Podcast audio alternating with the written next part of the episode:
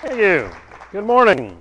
It's good to be back. I feel like I've been gone for a long time. I've been gone the last two weeks, um, but it is good to be home.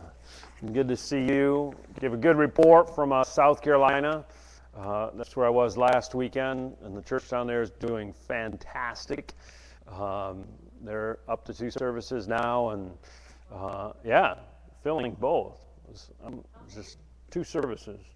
So, uh, so uh, Scott and Stephanie send their love, and uh, it's just exciting to see what God's doing down there. It was a bit warmer, but only a bit.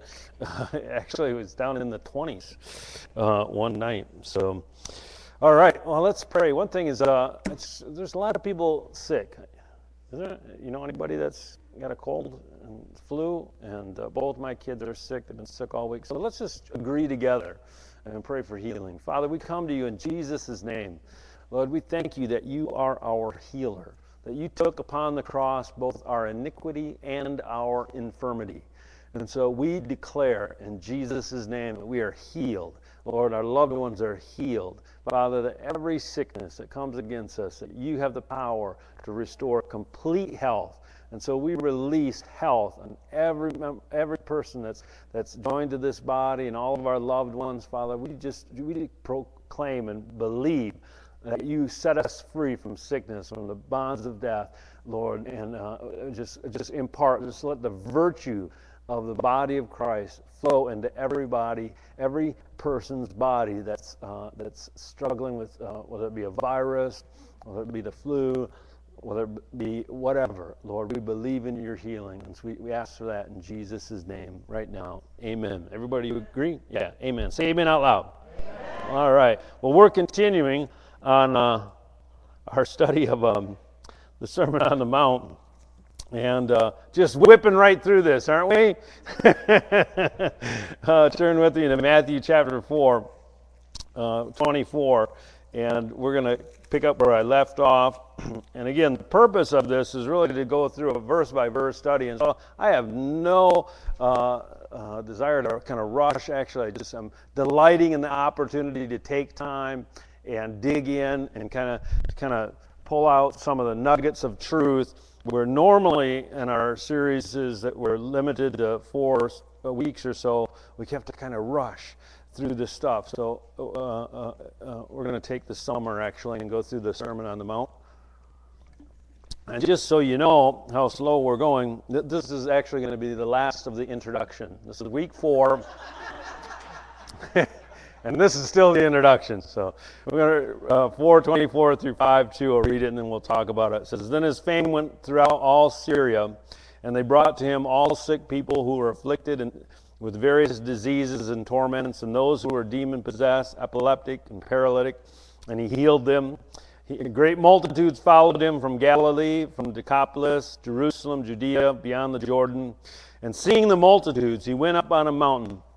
And when he was seated, his disciples came to him. Then he opened his mouth and taught them.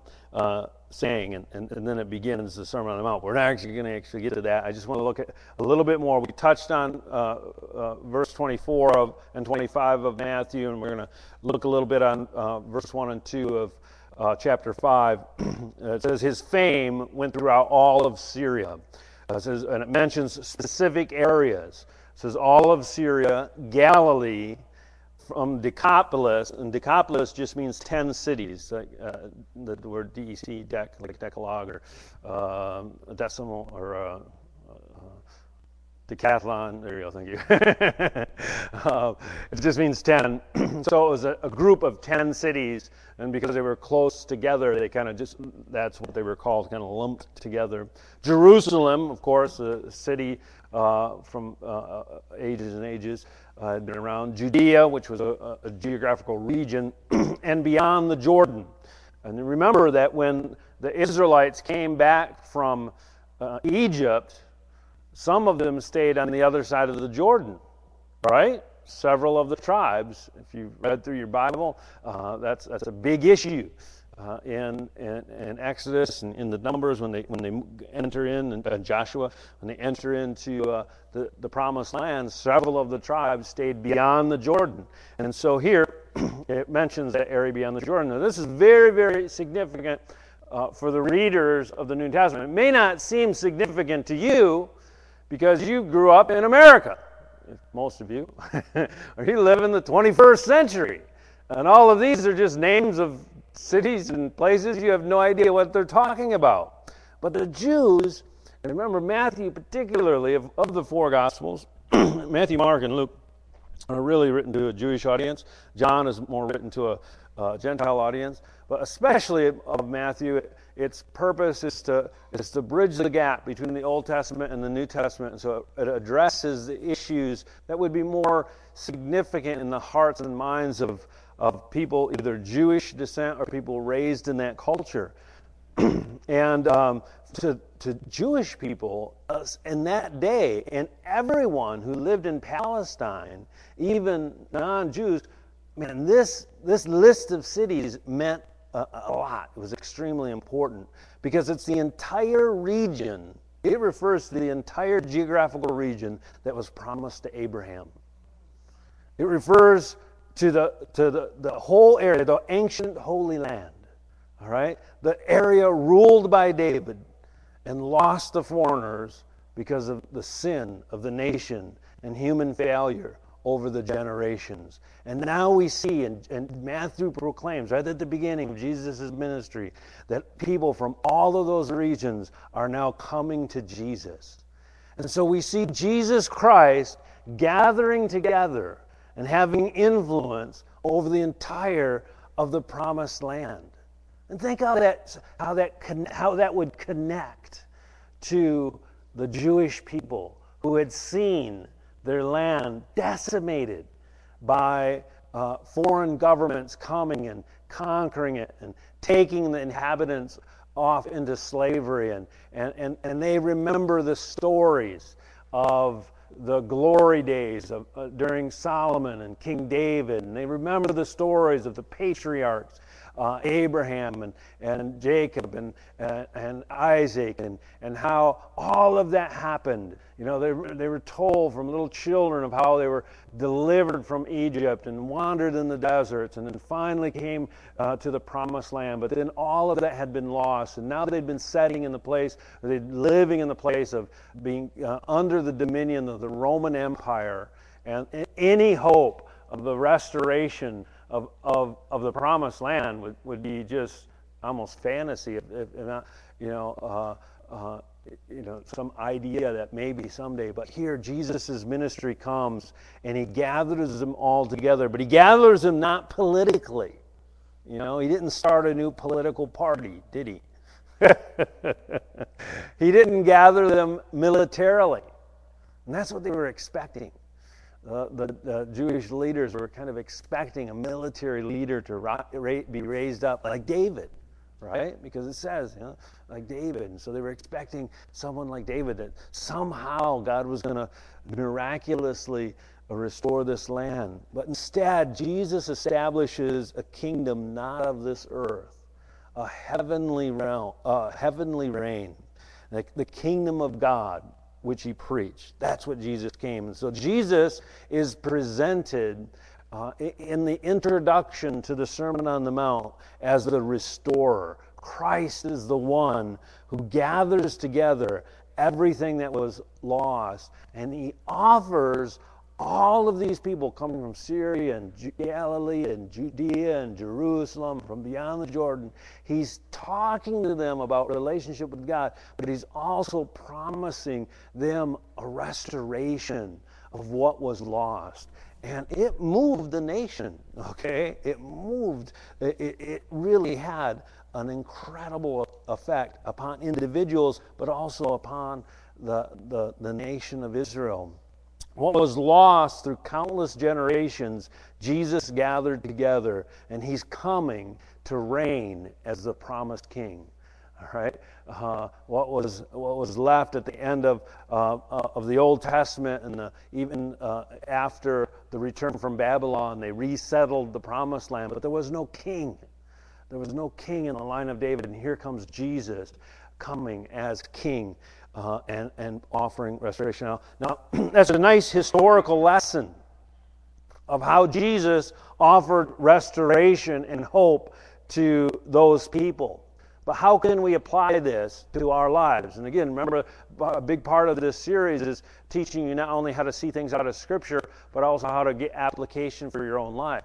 Well, think about it for a minute. All right. If Jesus can offer that to a whole nation, all right, and restore promises that had been lost through generations of sin, if he can offer that to them, he can offer it to you.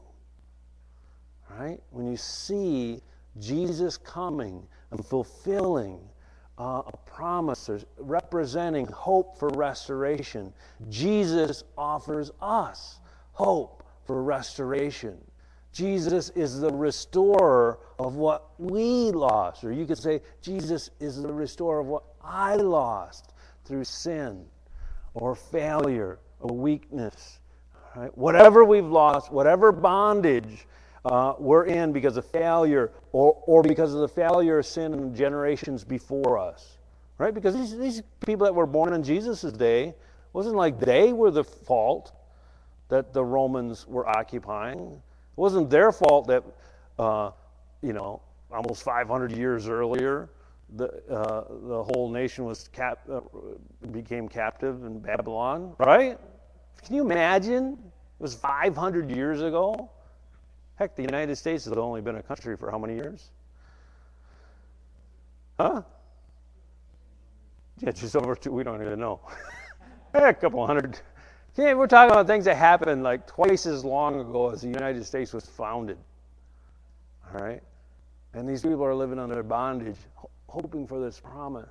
And Jesus comes, he's able to restore that. And so here we are in our day. What, how does this affect you? Say, how does this affect me? See, that's how you need to read Scripture, all of Scripture. You need to understand it in its historical context. And you need to say, okay, based on that, how can I apply it to my context? All right? Because it's not written, the book, the Bible is not a history book of what God did, it's a textbook about what God does. Yeah. All right? And so, okay, what has been lost, what is rightfully mine, based on the promises of God that either through my sin or failure or weaknesses I have lost, or my or the generations before me have lost.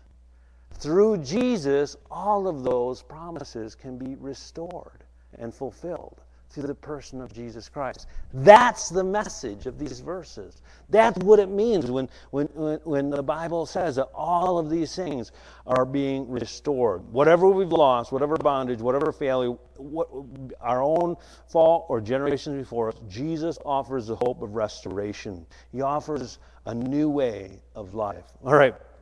Verse 1 of chapter 5 says, And seeing the multitude, he went up on a mountain. And when he was seated, his disciples came to him. And then he opened his mouth and taught them. Now, this is, a, again, another significant verse, easily something that could be read over uh, as just a prelude to the sermon. But in here, there's some nuggets of truth, and it's setting up what is following in a particular way. Let me just read from Eerdmans' Bible commentary um, on this verse, I think it is, is helps us understand the significance of these words. Uh, it says in the commentary, it is natural to see Jesus as the new Moses delivering the new Torah or law with a new authority. Remember, Moses, where did he go to get the law? Up. He went up to a Mount Sinai, and then he came down with the Word of God which were the of the Ten Commandments by which uh, the nation of Israel lived. And, and he didn't just get the Ten Commandments, he got the whole vision of the tabernacle and, and all of the laws. They kind of downloaded, he had an encounter. He actually went up the mountain twice. Um, but. Um, uh, and, and so we see at the beginning of Matthew Jesus going up on a mountain. And it's like, hmm, that's kind of interesting. uh, so you see, Jesus Jesus is presented as the new Moses delivering the new Torah or law uh, with a new authority. But it is not a new legalism, despite the emphasis on the importance of law and the danger of antinomianism. I'm going to talk a little bit, I'm going to explain antinomian, antinomianism. Okay, let's all say that together. antinomianism. Can you do it? Antinomianism. All right. You go, what is antinomianism? Listen, antinomianism is really a problem in our day. It is one of the most significant influences in the Christian church right now, in the young, especially this, this the younger generation. There's some uh, people that are preaching um, this heresy as though it was a brand new revelation. Uh, yeah. Read a history book. I'm serious. Like the church dealt with this way back in the first and second century. But I'm, there's this there's this new people that are preaching that, and what antinomianism is, is the heresy that moral law is of no use or obligation because faith alone is necessary to salvation. And so it's taking the idea that, you know, it's by faith we are saved. Okay? If faith uh, equals salvation, then the moral law or living um, a life that's free from sin really doesn't matter. You know, so it doesn't really matter if you, you know, use drugs or, or, or uh, you know, sleep around. It really doesn't matter because you're saved by faith. And if, if you're saved by right uh, by behaving by keeping all those rules, then it actually diminishes uh, the value of faith. And it's like no, you know, should, you know, should sin abound because of faith? God forbid. I mean, Paul deals with this directly, but it continues to be all, all through church history. It's always been one of the tensions within the Christian church of people saying, "Well, I'm saved by faith, so I guess I, can, I guess that sin doesn't really matter. You know, uh, if I sin, I'll just I'll just ask for forgiveness and it'll be okay. You know, and that leads to uh, a, lifestyle that's, uh, you know, whoever sins is a slave to sin, and it leads to bondage. And so um, Jesus deals with this in his first address. All right, he deals with uh, the idea that living in Christ, living living a relationship in the kingdom, is not embracing this idea that moral law is no longer necessary. Let's read on. Um, the real criticism is directed not against Jesus' criticism, is not against Old Testament law, but against the rabbinic interpretation of it. Matthew shows, Matthew shows, in the Sermon on the Mount, we'll see, Jesus radicalizes the demand of God. He actually makes it more strict. Everything is exponentially increased, not in any way decreased revealing it to be something that deals with the inward man and which can be worked out only through the power of love. It is moral teaching, and teaching is didache, which is lessons and, and understanding, but it is set within the framework of preaching, which is a different word, kerygma, uh, which means a declaration that empowers people to live a particular way. And so it's teaching presented as though this is the way. This is, I talked about this a few weeks ago, that, that the, preaching is something that is uh, expected to be uh, um, uh, believed and obeyed. Where teaching is kind of drawing out an understanding. So it's teaching delivered with this expectation that you're going to accept this and it's true and you need to obey it. Does that make sense? the whole of the sermon is delivered that way. Um, it can be attempted, uh, it, in other words, this lifestyle that Jesus presents, can be attempted only by the man or the person who has responded to the challenge of the kingdom presented by Jesus and who seeks to obey on the basis of grace. The perfection demanded does not mean that there is a double standard, but that the new life of sonship in Christ is the only basis on which the principles set out are in any way attainable. All right? That's the big, that's the important aspect that we all need to really understand here. That this new life that Jesus is about to talk about, what we're going to explore over the next few uh, months, this, as he describes in the Sermon on the Mount, uh, is a life of sonship in Christ. And it, only through that relationship uh, is the only basis on which the principles uh, that he talks about are in any way attainable. Matthew uh, portrays uh, Jesus as the new Moses. And, and actually, Moses prophesied that there would be a prophet like unto him that would, that would be risen up. And, and so Matthew is presenting Jesus as the fulfillment of that long awaited uh, prophecy. But Jesus is different in that he's not just giving another, uh, another list of, of outward regulations, another law. And, and that comparison with Moses shouldn't be stretched any further than that. It is yet another fulfillment of Old Testament prophecy. All right. Uh, in Jesus, we see not an end or a removal of the old. Okay, what was spoken and what we see throughout the Old Testament is not erased. All right? It's not removed, it's fulfilled. It's very important that we understand the difference in those words, in those terms. Christ brings what was promised to Abraham, what was declared by Moses, to its fulfillment. He fills it up. Okay? That's what fulfillment means. What was lacking in that, he fills. He fills it up. He doesn't erase it, he doesn't dismantle it. He actually fulfills it and actually adds to it. And so understand it, if you if you embrace that and you, and you start to look at the old covenant and the and the law and the writings of the Old Testament with that in mind, it really adds a tremendous amount uh, to your understanding, uh, both of the Old Testament and then how all those things apply to the life of a Christian, how those apply to you, uh, and that Christ doesn't erase those; He actually fulfills them. He brings them to a new level. verse 1 of chapter 5. It says, And seeing the multitudes, he went up on the mountain. He, he was seated with his disciples. disciples came to them, and he opened up his mouth and taught. Okay, the setting for the Sermon on the Mount is that he's, he's, he goes up on the mountain, his disciples, and at this point, it, it wasn't probably just the 12. Uh, throughout the Gospels, the term disciples actually most often refers to to those people who had accepted Jesus as a legitimate rabbi and were following his teachings. Uh, it does include the 12. Sometimes it refers just to the 12. And then at a certain point later in the book, he actually calls the 12 the apostles. Um, and then there's a bigger group of disciples from which he sends the 70. And that group, uh, we don't really know how big it was, uh, but throughout his ministry, it could have been, and it was likely hundreds at least uh, three to 500 or more. And these were people that just would, whenever Jesus had a meeting, they were there. Okay? They did kids' ministry. And they were the ushers.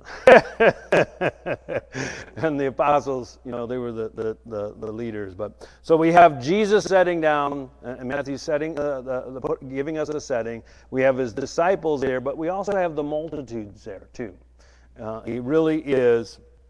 Um, uh, speaking to both groups. The Sermon on the Mount is, in effect, King Jesus' inaugural address. Right? Uh, he's explaining what he expects of members of his kingdom. This is his official address saying this is what is expected of the kingdom. And we have to understand the, the purpose of in order to understand the sermon and how it applies to our lives and our world, we have to understand its intention and uh, its, um, its purpose. And so, even though the multitude was present, the multitude always refers to a mixed crowd. I mean, there was critics, there was Pharisees, there were just people there because they kept hearing Jesus gave out free food. You know, they were looking for a girlfriend or a boyfriend. There was a bunch of young people there, so whatever, you know. Uh, they were sick. They were hoping to get healed, um, and so that's that's the multitude. Jesus is publicly making known the culture of his kingdom. There's another important aspect we need, we need to understand of the sermon. The sermon makes no claim to present an ethic for all men. Most people think that's what the Sermon on the Mount is. It's the new ethic. This is what everyone should live like. And it's like, well, let me explain. it makes no claim to present an ethic for all men. Indeed, much of it would make no sense as a universal code. It is concerned not with ethics in general, but with discipleship. With man in his obedience and devotion to God, not with a pattern for society. And again, that was a quote from uh, the author of a commentary. His name is France. Commentary on this, on, uh, on the Sermon on the Mount. It says, um, it's concerned not with ethics in general, but with discipleship. All right? Everybody say discipleship. Right? So the primary concern of the Sermon on the Mount is discipleship. Because Jesus is talking about his kingdom, and he's communicating the culture of his kingdom to those who are, who are either already responding to his call to follow me, or those who may. And says, This is what it means to follow me. Does this make sense? All right. The Old Testament was a pattern for society. Uh, the nation of Israel was required to live by all those laws. Right? in fact, the Ten Commandments and, and, much of the Old Testament still functions, either directly or indirectly, as a, a pattern for society. Almost all civil law draws, uh, goes back uh, to uh, uh, its roots with the Ten Commandments. All right? Even uh, non Christian societies look to that as a basis for civil law. And that's good. But this is different. The Sermon on the Mount takes it to a whole different level. In the Sermon on the Mount, Jesus is going deeper. He's going more radical. He's requiring of his disciples a higher standard than civil law.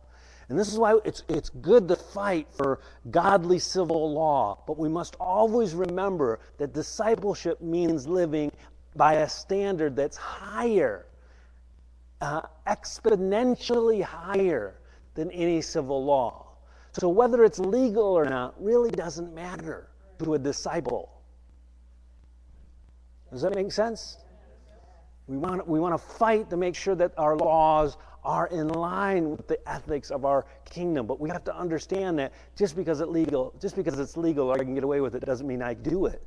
Because what I live by is the, the, the call of discipleship and the relationship and, uh, with Jesus Christ uh, and the Father as a son or a daughter in his kingdom. That's what we're concerned about. All right? So uh, uh, that's what the, the, the, the, the Sermon on the Mount was concerned about. That's the point. All right, and that it doesn't mean that it's not meant to influence society, but the influence that it will have is not just these these words written in a book, but when that when that is embraced by you, by sons and daughters living it out. When you live that higher standard, your life will influence the society around you. All right, and draw the, the, society up and hopefully even the civil law up to a place where it, rep, where it reflects these higher standards. All right? And, and, sometimes we get it backwards and we, we, we try to fight with the wrong tools. Uh, Jesus is talking about discipleship. Another quote from the book says to interpret it legalistically as a set of rules is to miss the point. It represents a demand more radical than any legislator could conceive, going far beyond what human nature can meet a demand for, protection, for perfection. And let me just quote part of it. We'll get to it later. But uh, verse 48 of chapter 5, and this is part of the Sermon on the Mount. Jesus says, You shall be perfect just as your Father in heaven is perfect. You think the state of Michigan can pass a law like that? We require all citizens to be perfect even as God is perfect. And if they're not, the sentence will be death, imprisonment, or whatever. Thousand dollar fine. Way to make money. right, that's ridiculous, right? This is why uh, we have to understand the Sermon on the Mount that it goes beyond a call for civil law. It calls for perfection. Well, how can you be perfect? Huh? there. Now, now that's actually the question we should be asking. All right? This is what Jesus is trying to get us to ask. Uh, when you read the sermon, when you embrace, oh, let's see, let me skip the part. It says the sermon is thus far is, is thus far from being a collection of moral precepts. It presents the radical demand of Jesus the Messiah to all who respond to his preaching of the God's kingdom. The Sermon on the Mount compels us, in the first place, to ask who is he who utters these words? All right? Or, in other words, who does Jesus think he is? After you read the Sermon on the Mount, if you understand it, if you were sitting in the audience, and let me tell you, I know how you think because I think it's the same way. You think if you saw Jesus and Jesus is there, you'd be in love with Jesus. And you go, Oh, Jesus, oh, I'm here. I'm hearing the Sermon on the Mount. This is amazing. No, if you were actually living in one of those days, you'd be sitting and listening to him going, This guy is whacked. You go, this is impossible. Who does he think I am? Who does he think he is? That's how you'd respond. That's what, how most people responded. And if you read the words, you actually, instead of thinking it as some religious thing, uh, you have to, you have to, you, you, you should be driven to the point where you struggle with this. How can Jesus say that? I have to be perfect. He doesn't say, you know, someday you will be.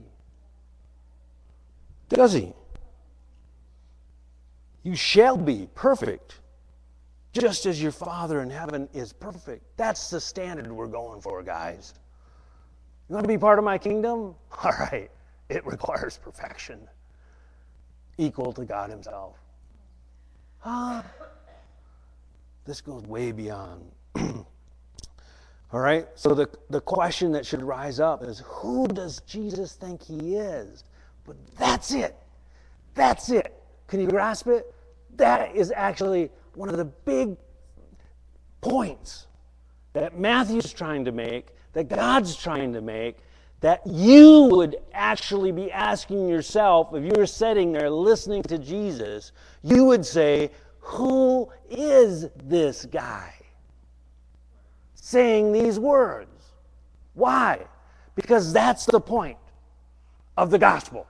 That's the point of the Sermon on the Mount. All right? Is who is Jesus? The person of Jesus Christ. More than the precepts that he teaches, is the subject of the book of Matthew and the subject of the Sermon on the Mount. Does that make sense? All right? Because it's, it's in knowing and coming into relationship with the person of Jesus Christ that you're able to actually live the principles and the precepts that he teaches. And apart from relationship, apart from knowing who he is and being in relationship with him, none of it makes any sense. And this is why Christianity is so radically different than just, just a regular religion of which there are, you know, countless. It's not just a set of rules by which you live by that makes you a better person. It's actually a relationship with a person that enables you to live a set of rules. because you live his nature, his character.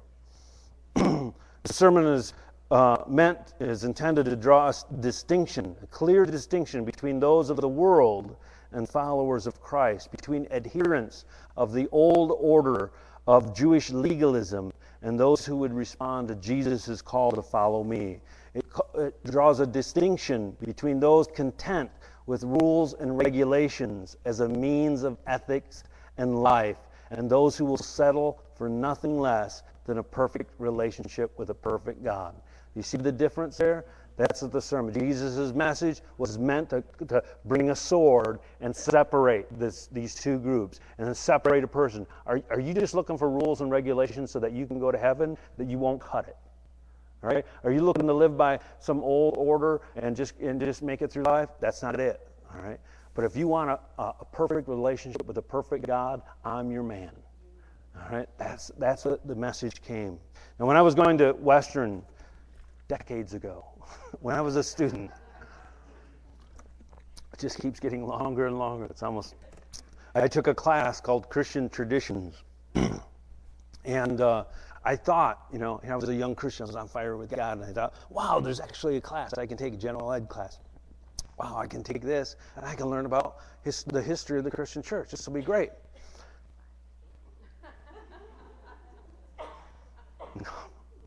This guy, he was the most intelligent man I've ever met. he knew every language, every language. He just he'd say a word and he'd say well, the Latin root of that and the German root of that and the, and the Greek root of that and all. And the, every just pick a word out of the blue and he knew every he knew it in every language. I couldn't believe it. but I really quickly became aware that he was not a man of faith. He was a man of reason. All right, and he he he from the from the beginning, all the books he had us read, it was like every every miracle in the Bible are just they're just myths. Miracles are not possible. Okay, the supernatural is not possible, it's ridiculous. Therefore, we must understand all supernatural as as myths. And they're, they're stories that teach us lessons. And he's like trying to he's saying this is good. And I kept going, No, they're real. And and me and him and I argued literally. We we just fought. I was like, I'm not giving up. I did give up. I was like, I was spending all my time studying for this one class that didn't mean anything, um, just arguing with this guy. so halfway through the class, I dropped it. Uh, but I remember him clearly stating uh, about the Sermon on the Mount that he was like, you cannot accept it as something that Jesus actually expected people to live by. He said, that's ridiculous. And he, and he referred to Matthew 5.28, it says, uh, where Jesus said, I say to you, whoever looks at a woman to lust for her has committed adultery in his heart already. It's like, how can you expect? That's ridiculous. That's impossible. Therefore, it must not be understood as, as literally something Jesus. Jesus was a good teacher, and he's trying to teach us how to live, but don't take it literally. And, and the reason he could not accept that someone could live by these precepts is because he, he dismissed the supernatural as being possible because he didn't know the person Jesus Christ. All right? He ruled out the possibility of the supernatural because he had no relationship with the person of Jesus Christ. And therefore, he couldn't understand what the Sermon on the Mount really meant. He understood every word the definition of every word, but he didn't get the main point. Because the main point was Jesus is the Messiah, the supernatural one. Everything about him was supernatural, and living in his kingdom is supernatural. And so the expectations that he teaches are attainable through him. All right? Does that make sense?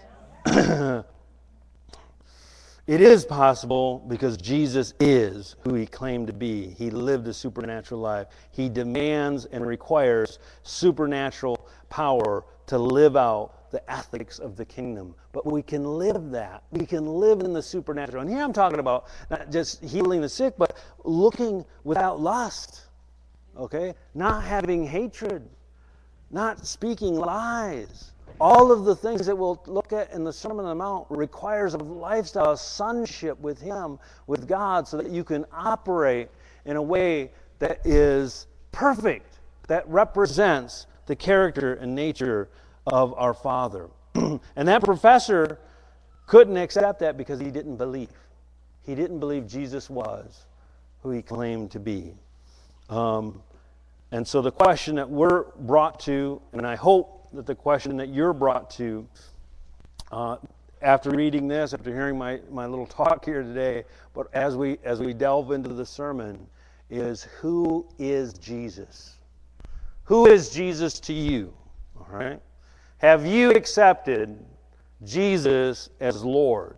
Are you ready to receive his teaching, not mere, merely as ethical ideas, but as the demands of discipleship? This is what it means to be a disciple of Jesus, to live in the culture of his kingdom, to, to, to operate in a conduct expected of those who respond to his call follow me. Are you a son? Are you a daughter of uh, living like a disciple? That's what this sermon is all about. That's what we're going to delve into over the summer. God bless you. Aaron has some announcements.